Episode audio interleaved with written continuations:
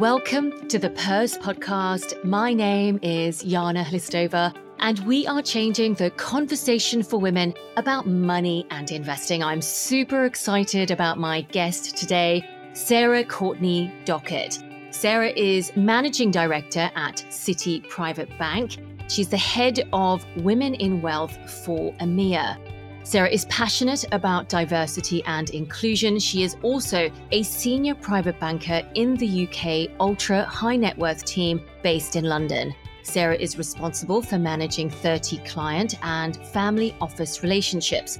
While they may be resident in the UK, Sarah's clients span the globe and she has a specialism in dealing with US connected clients. Sarah has 23 years of experience working with private clients, 12 of which she has spent with Citi. Now, in this podcast interview, Sarah starts off by sharing her most memorable experience with money growing up. We talk about why money continues to be a taboo topic, especially in the UK, women's growing economic power, how does the financial services industry need to prepare for this, Citi's approach to gender diversity and inclusion.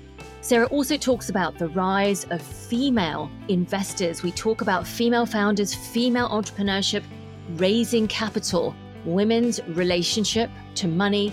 And we finish up by talking about how women can engage more with their money going forward. I hope you enjoy this podcast interview as much as I did. I was certainly very, very inspired by Sarah's conversation with me today. Please note that this interview is for informational purposes only. We do not provide investment advice.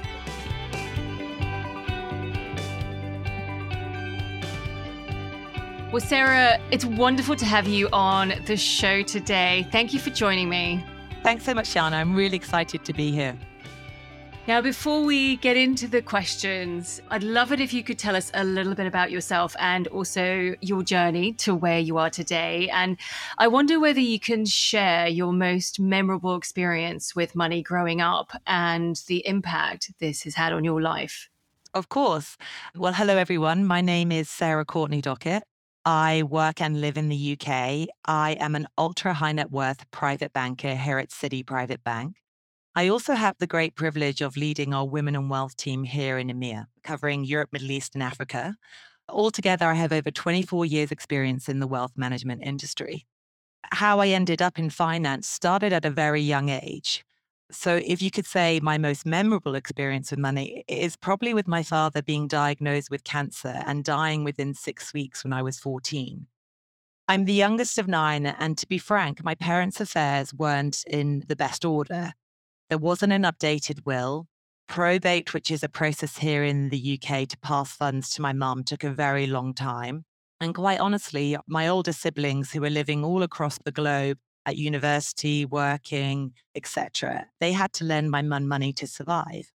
My mum then took the very brave step to sell our family home, which sounds awful, but actually ended up being a blessing as we, my mum, myself, and my nephew, who my mum and dad were actually also raising, then moved into one of the pubs we leased, and my mum took over managing it. As all my older siblings were away and my father wasn't there, this actually gave us a new lease of life because we weren't in the family home with this gaping hole. But that whole experience and journey to bring it back to money and kind of how it's shaped me as a person is I just never wanted to be in that situation where I had no access to my own funds. I wanted to be in control of my own finances. I was very lucky. I had a strong female role model who stepped up to manage the finances, as historically my dad had always done that. And I wanted a job where I did not live on the premises. I wanted to be able to come and go from work. What a powerful experience, Sarah. And I can absolutely see how that would have shaped your perspective. Why do you think that talking about money, especially in the UK, is still such a taboo topic? There is still so much shame, isn't there, around money? And even for women who are financially self sufficient or financially well off. I completely agree.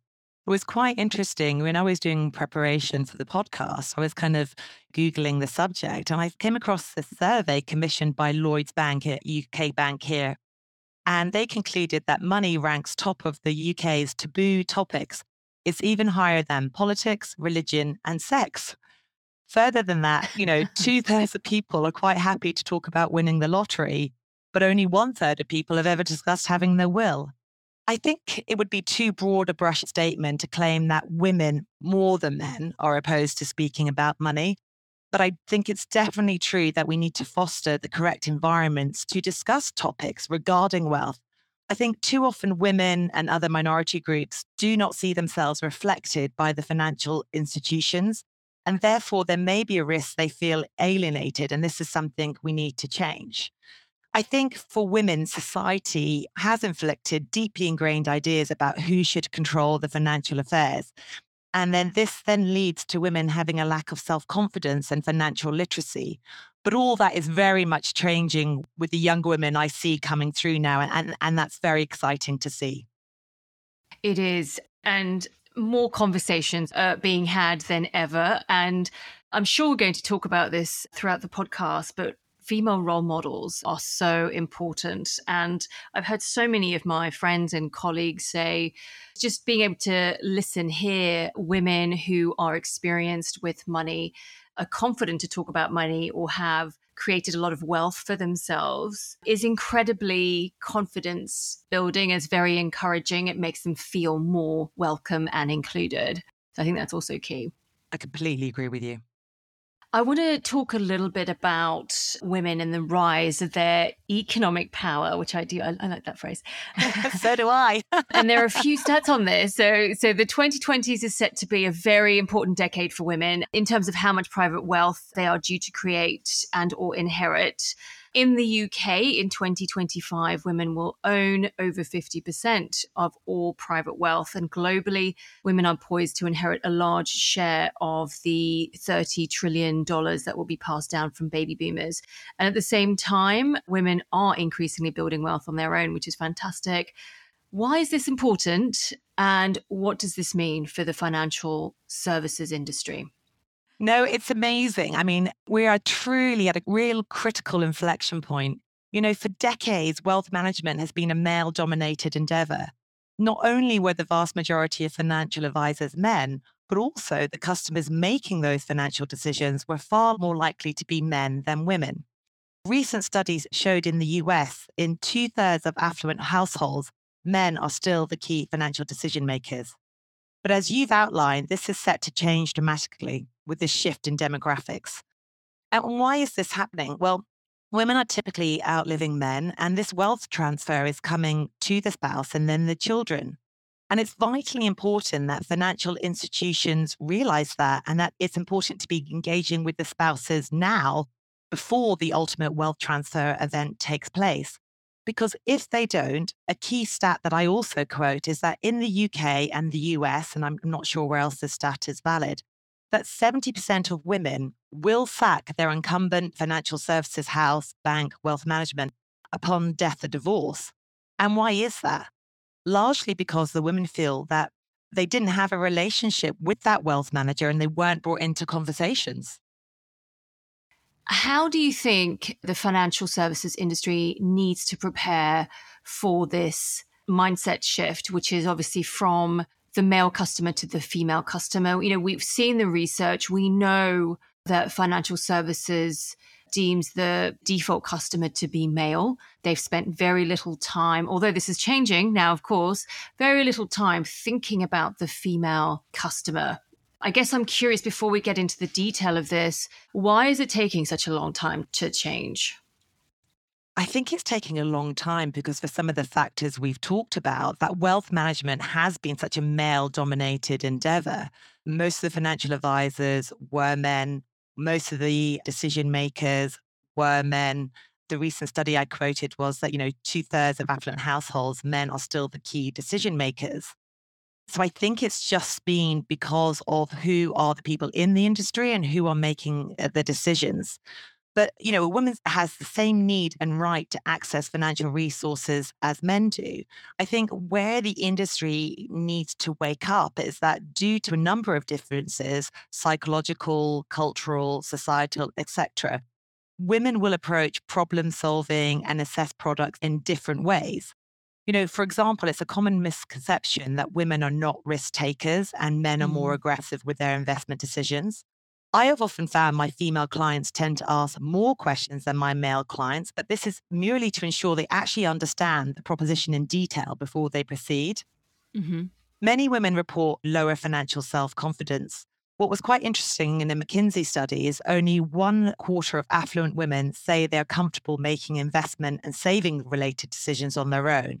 And that's 15 percentage points lower than their male counterparts. Therefore, that's why I think it's important advisors do a better job of mm. helping women meet their goals and build trust in their own financial literacy.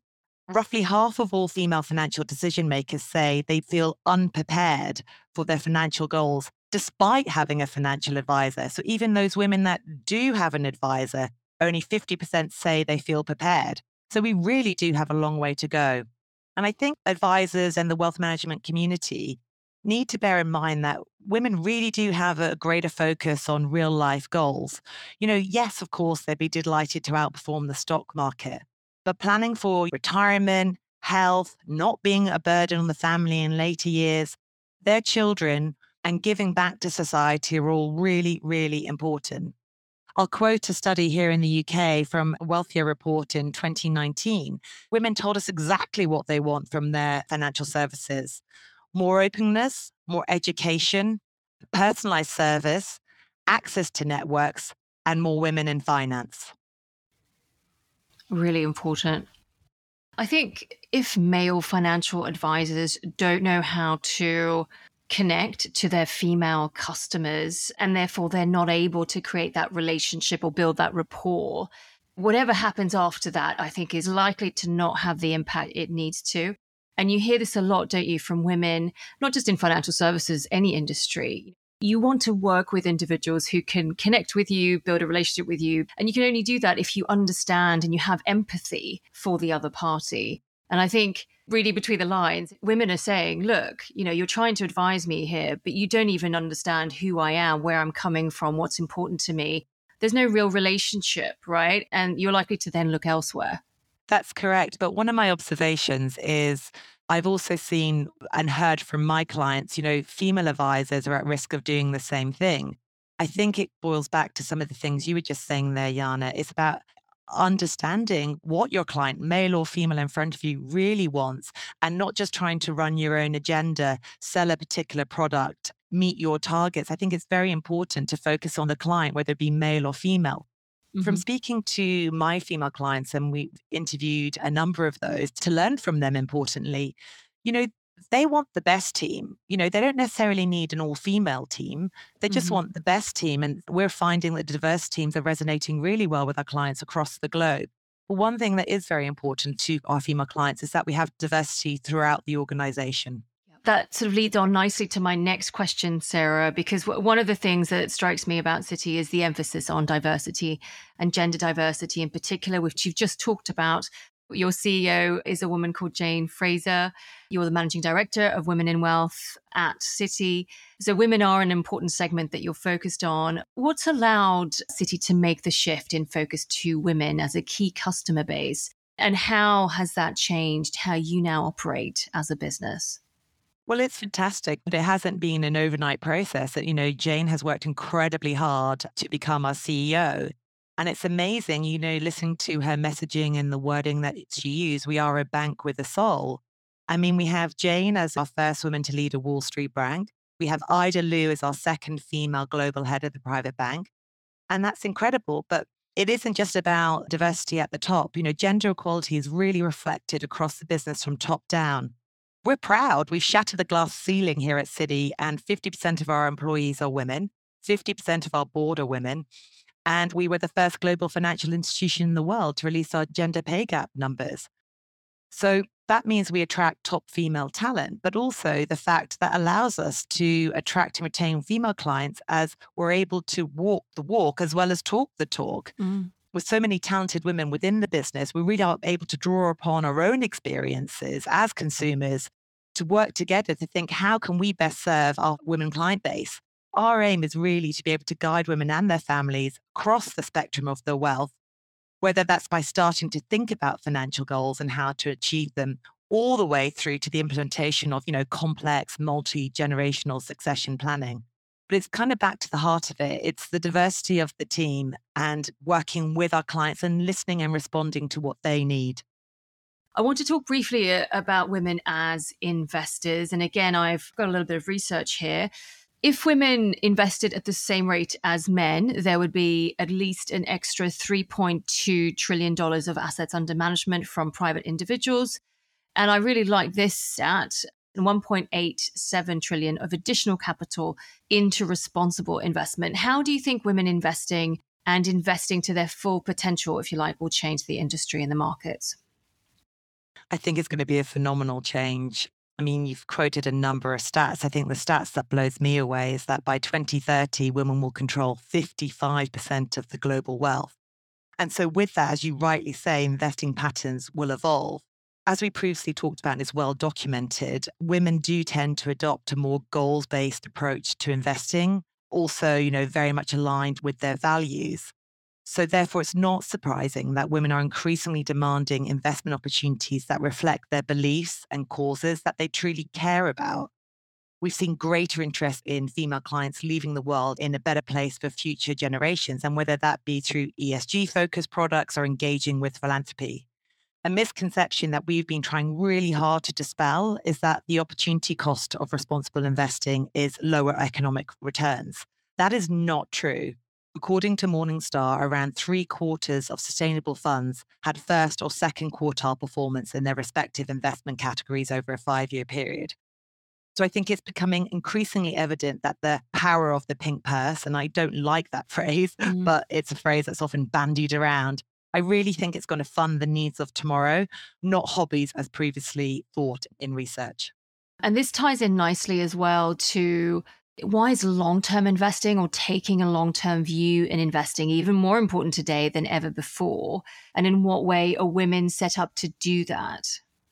I think it should have always have been important, but I think we're just better as society, but perhaps recognizing long term goals as I said before, women are very focused in charge of, you know, goals based investing. And one part of that, which I still don't think gets enough attention, is the wealth structure element. What do you need to do before investing if the worst was to happen? You know, a spouse dies or you get injured and you can no longer work. I think, as I shared my personal story, that is so important to me because there's a million people that can help you with investing. But if you can't even access those funds to pay for your children to go to university as they're locked up in some legal battle, then, you know, that's an awful situation to be in when you're already going through a very tragic time. If I look at my own personal experience, when COVID happened, as I'm sure a lot of people did, we had a lot of time working at home and homeschooling, a thing I never want to do again. but I did actually look at, you know, my own affairs. And one of the things I found is that if my husband was to die, yes, the house would be paid off, but we weren't actually adequately insured to kind of replace him. So the additional childcare needs that I would need and so when I mapped it all out, if it was to happen to me, he would be fine and, you know, be able to afford extra childcare for the children, but I wouldn't on the vice versa. So I think it's really important that we actually annually review our affairs to make sure it is as we expect. And we do think about worst case scenarios. So I think investing for the longer term is something I think a lot of people are happy to deal with. I think preparing for the long term is something I think a lot of people still have to work on. I come across a number of people that still don't have wills, for example. It doesn't seem to be a common thing to think about or talk about, really, unless you have been engaging with a financial advisor, or maybe you've seen your parents do that as well. I was also thinking with regards to this question about the fact that obviously inflation, you know, we've been struggling with very high inflation for a number of years now inflation is coming down. Of course, it might spike again, right? Depending on energy costs and God forbid, but whether or not we go to war, there's just a lot of discontent globally at the minute. And unfortunately, women are even more adversely affected by inflation than men. And it's tragic that women are not investing as much as men. That is changing, but it follows that women should actually start investing a lot sooner and they should be investing a lot more money to sort of make up for the differences. We know about the gender pay gap. We know that women interrupt their careers, they take time out to look after their young family or their parents, for example. So women need to actually be investing a lot more. They should start sooner. We can't stress that enough, really, right? I completely agree with you. And even before COVID, I went to a wonderful event put on by the Wisdom Circle, an organization here in the UK. And I was just a guest in the audience. And I think there was at least eight women panelists up on the stage. And they ranged from a stay at home mum, a barrister, a lawyer, a doctor, a teacher. And, you know, some questions were asked, and it was who on the stage is an investor? And no one put up their hand. Mm. Who has a will? No one put up their hand. And, you know, as the course of the conversation went through, the majority of them did have pensions. The majority of them did not manage them themselves. It ranged from a financial advisor through to someone's husband, through to someone's dad. But the whole power of the presentation was basically shining a light on the fact that we are all investors mm. from a mm. very, very early age. And so it is taking control of that and whatever sums of money you have, being very clear with what you're going to do with them, how you're going to educate yourself to invest, and having a plan, really understanding what is this money for? Is it to buy a house? Once you've bought the house. Because as we go through our life, there are various key decision points. You know, my wealth in my 20s was very much focused on saving money to buy a house. Now I'm in my mid 40s. My relationship with money is very different, very much thinking about am I adequately insured? What does my retirement look like? What do my children's education funds look like? What does my mum's financial health and security look like now? Do I need to factor that in? So I think back to your point, Jan, I think we need to make sure that all women know their investments from a very young age. And the earlier we could start, the better, I think, from children's relationship with money in school. Absolutely. And we need to be doing a better job at talking to our kids, don't we? The way that we talk to our kids has an enormous impact on our relationship with money, what we do with money, and whether we start thinking about investing at a young age. Completely agree with you. Fortunately, there are a number of non-profits and other female focused organizations rising to that challenge. I don't know whether you've heard of an organization called Girls Who Invest. Mm-hmm. It's a non-profit founded by a financial expert called Seema Hingorani in 2015. And it really has an amazing mission and that's to have women managing 30% of the world's capital by 2030. So, very much aligned to the demographic change.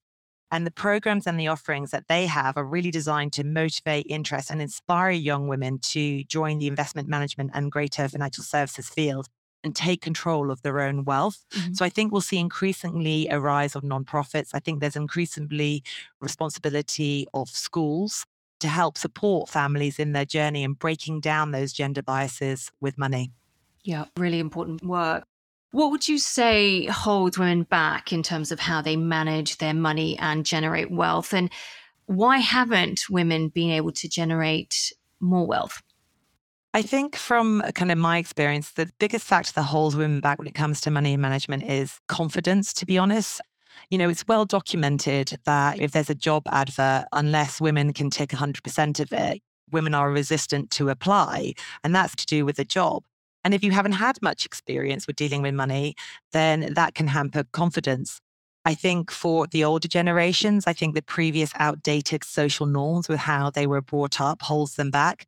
And then back to our conversation, that's why it's again a, a reinforcing point. Why we really need to focus on the younger ages and providing that financial education. Mm in regards to your question on why haven't they been able to generate more wealth, I mean, you and I were talking before the pod started about female entrepreneurship. And if we just look at that in itself, in the UK and the US, I mean, it's dreadful. Female entrepreneurs get less than 2% of VC and PE funding compared to men. And if you look at the number of female representation in terms of C suite positions at venture and private equity firms, you can see that women in terms take up less than 10% of senior roles. And this is having a knock on effect about women entrepreneurs getting funding. So I really think in terms of women entrepreneurship, you know, the financial community and society have much work to do in this space. You know, if I think back to when I was raising funding for my startup, I think I, I, alluded to it when we were speaking before, Sarah. I managed to raise funding in the end, but it was actually from another entrepreneur who was in the same accelerator program as me. I must have pitched to three or four or five angel network groups in London, all male, mind you, this is 2014, 2015, but still all male, aged kind of late 40s, 50s, early 60s. And I would say most of them are accountants and lawyers and all the same profile. You can imagine what it must have been like pitching a startup which was aimed at the female market. So it's all about connecting highly skilled professional women with specific skills who were looking to work on a flexible basis to scaling tech businesses that couldn't afford a highly skilled CMO or CFO, for example. And they couldn't get their heads around why just focus on the female market? And they refer to it very often as a niche market. We make up 50% of the world's population. I don't think we're a niche. God, the number of times I heard the female market being referred to as a niche market, honestly. And yeah, and this is the experience. And this was, yes, you know, a couple of years ago now, but we're still hearing stories about female entrepreneurs who have very similar experiences, whether it's an angel network or a VC fund, the partners are male, very few women making investment decisions yeah, it, it has a huge knock on effect. We've run a number of entrepreneur roundtables and just hearing some of the experiences, asking them, why do you think you can run this business by yourself? Where is your male partner, yeah. male founder? Or women having, when they're in the pitching round, having to hide that they're pregnant for fear because they couldn't possibly run a business and have a baby at the same time. Yeah. From statements being said, I'm going to ask my wife about this business and see what you think. I mean, would you say that to a male founder in a pitch scenario? So, yeah, we have a lot of work to do in this space. I think another area that's really misunderstood is women's health. And when I say that, automatically people think of femtech health. You know, I've spent time being educated on this by a female healthcare fund, and it's things such as clinical studies on standard cancer markers for our bloods. You know, that data only started being documented around 25 years ago. Mm. All the tests were on white males. And so diverse women are even more affected. And again, we make up 50% of the world's population. Mm. You know, we're not a niche market. It's shocking. I interview angel investors on the podcast, and recently I spoke to Maya Gone, and we talked about the need for investors and, and you know, both male and female angel investors to potentially go through gender bias training so they become aware of their own prejudice and the gender bias that they bring to the table because it's incredibly difficult to start a business and then you layer on top of that the gender bias and or discrimination that women constantly experience running their business and it really is very difficult. And we need to take that layer out and i think people who are engaging interacting with startups need to be very very conscious about what they say how they say it and their own bias. I completely agree and one of the feedback the kind of female entrepreneur community said to us is that there is an onus on the wealth management industry, the financial services industry, to work with investors, male and female, to get them to look at these opportunities. Mm. To make sure that they are aware of angel investing and how they can support you know, as someone said to me, I'm not asking for their philanthropic donation. I'm running a very successful business. This is an investment. But again, one of the questions female entrepreneurs have said to me is why aren't more female clients investing in startups? And again, it's to do with that journey of wealth. And I think it will change and it will change very dramatically with the wealth passing to women. But if women, as we've talked about, have had limited experience and limited confidence running money, then it's a journey of education. It's how do I allocate cash? How do I determine a strategic asset allocation mm. and understanding all those different components of managing wealth? That a, a startup investment, a private investment is further down the risk curve. So it's very important that education journey covers investment products and opportunities all the way through to make sure that when this wall of wealth is in women's hands, that all asset classes are being considered. And so hopefully we will then see more a capital injection into female entrepreneurs. Well, we know it's very much needed. And I do ask this question a lot on the podcast. How do we encourage women who have access to capital to invest in female led or female founded startups? And It has been an unusual concept where women with wealth, for example, have been used to donating money, right, to philanthropic causes, to your point, yeah. Sarah. And it's all about social impact because we know how important social impact is for women. However, this is different. This is about helping drive opportunities that have been identified by a female founder that has commercial impact. It may have social impact, but it is a commercial setup. And therefore, you can also make a return. And as I come back, it's 100% the onus is on education, making sure that the financial community work with women to make sure they feel comfortable to invest and they understand the spectrum of investing and what those allocations mean. I also think there's an onus on the financial community to shine a spotlight on these female founders. Mm-hmm. We do that. We have a great partnership at Citi with our Global Perspective series. They've written a number of reports called Women in the Economy, focusing on a number of different topics. The most recent one being female entrepreneurship and what does that look like around the globe and what are the barriers and what are things society can do to address that. And then the next report coming out is again addressing that topic I talked about female health and the chronic underinvestment. Mm-hmm. And so we've supported that by just trying to support female founders. So in the UK, in the UAE, and in North America now, we are running a number of founder events where we will have a topic and a theme. We'll bring in founders at different stages of their journey into a room, we'll cover a topic, and in the room, we will invite family offices, private equity, venture capital, and other entrepreneurs throughout all stages of their journey. Because one of the main factors women entrepreneurs have said to me is just building their networks. They just need access to the networks, bringing it away from the golf course into communities if they haven't come from that world where they can meet family offices and clients. So that's what we've been doing around the globe to try and support founders and using our social media reach. When we do an event, we put it on LinkedIn, we showcase these founders to help elevate others and to draw a spotlight on this very important subject. It's so wonderful to hear that you're doing that, Sarah. And to your point, networks are crucial. I think if you have come in from the outside, and, and let's be honest, a lot of entrepreneurs come from diverse backgrounds they have a very powerful mission. It's such a difficult thing to do to start a business. You do it not out of choice, you do it because you are very obsessed about solving a particular problem. And, you know, you may not have the family connections or you may not be born in, in the UK, for example. And just having access to a network of qualified individuals who are interested in the type of startup that you have and are serious about putting their money behind a new kind of entrepreneur is really needed. One of the things we have in North America, which I think is incredible, is the Citi Impact Fund. And it's only in North America at the moment, but it's investing in diverse founders, mm. female entrepreneurs. So actually, we are helping these businesses get off the ground and, and give them the resources of Citi. Oh, that's incredible. I just want to go back to talking about money and, and women's relationship with money. One of the things, Sarah, that really fascinates me is the different type of relationship women have with money depending on the generation right they're from or in and whether or not they are married uh, or unattached.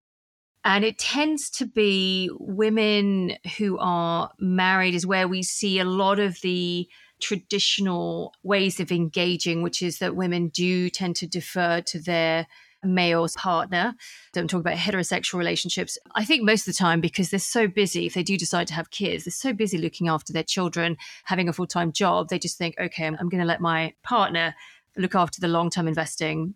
But that can, of course, be detrimental, as we know. And equally, there is a big difference now. Younger women who have access to technology, there's so much more information that's available on the web now. You can start early, you can start to invest, and you can build up your portfolio very successfully versus women who maybe have always had somebody else to look after their money and they're very uncomfortable now to step into taking ownership.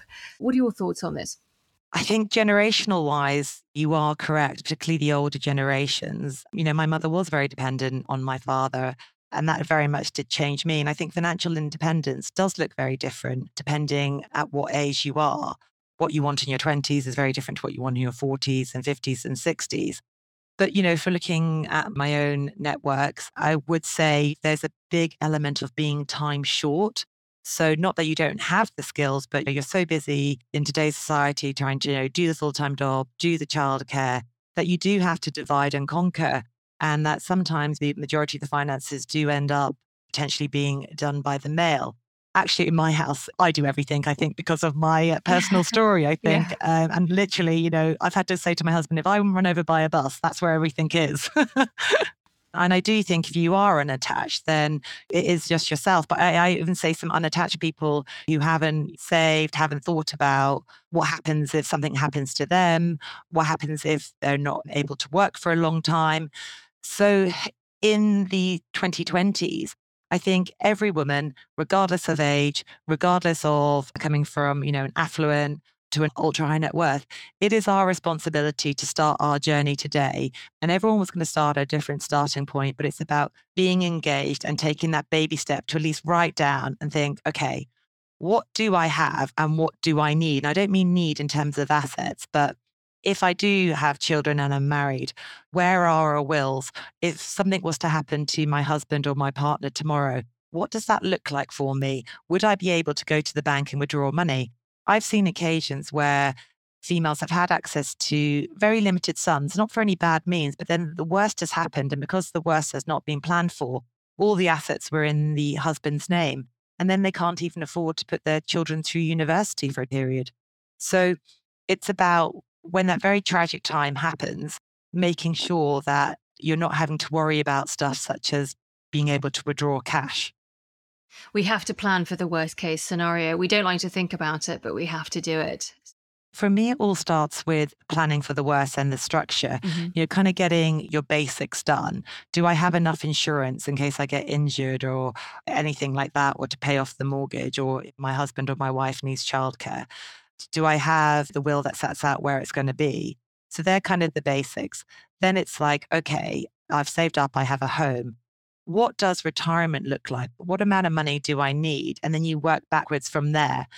I think it's just so useful to have a plan. Mm-hmm. To not have a plan means when the worst happens or something unexpected happens, then you really are starting from scratch. Yeah.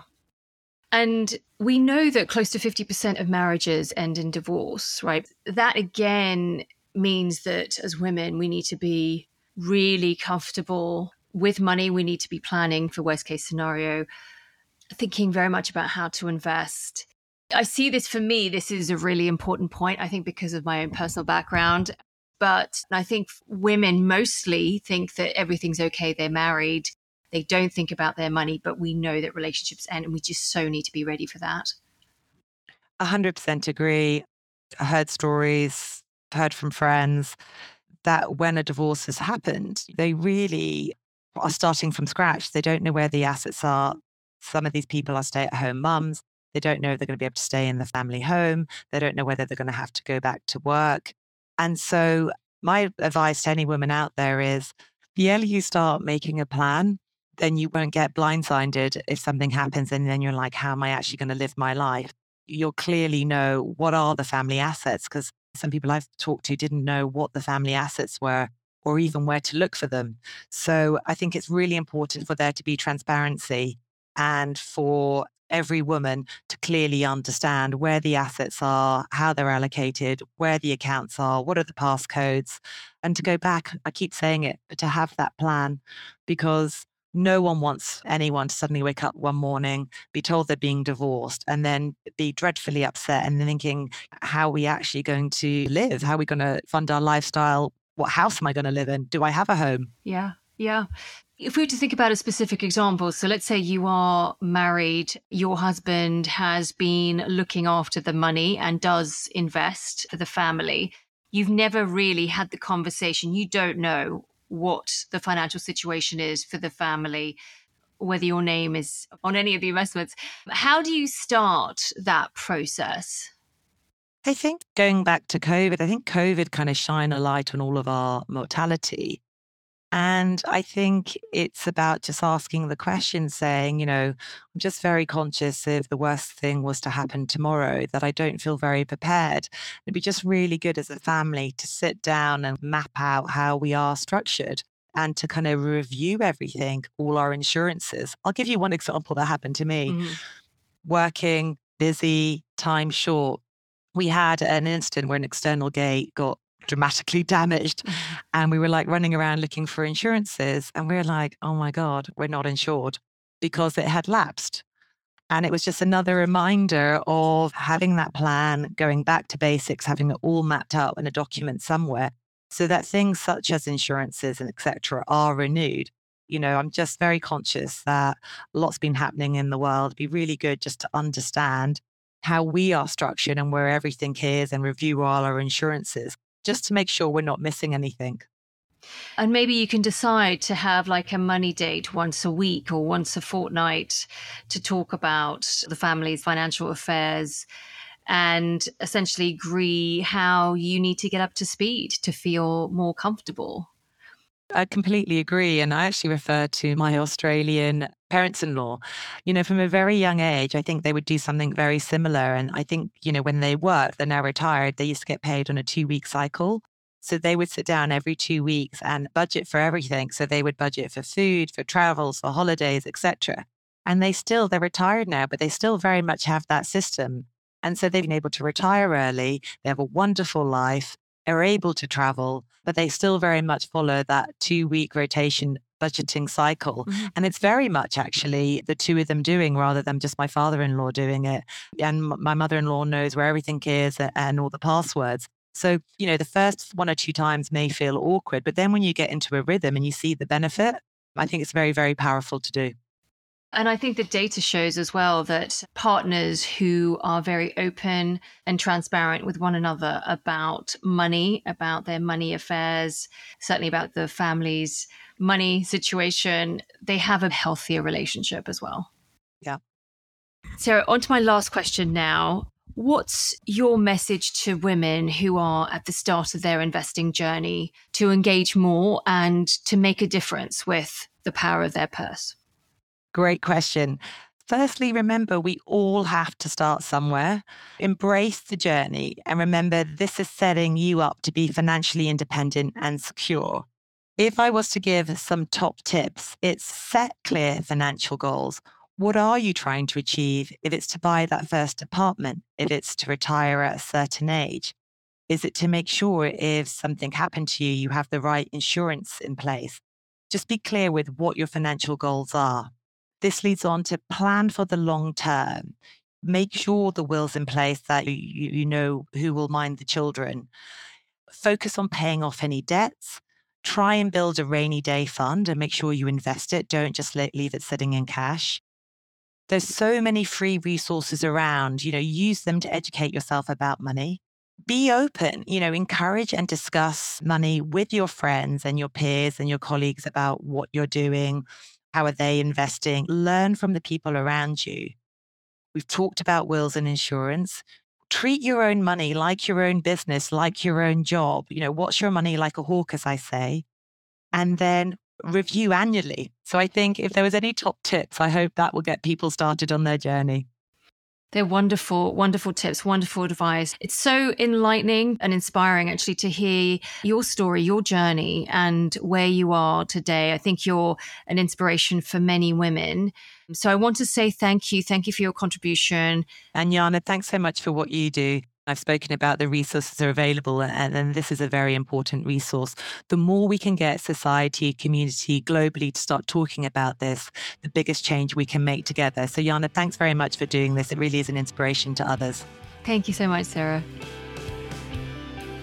Thank you for joining me today. If you would like to connect with me, you can find me online at Join the Purse or you can subscribe to our newsletter, jointhepurse.substack.com until next time, goodbye.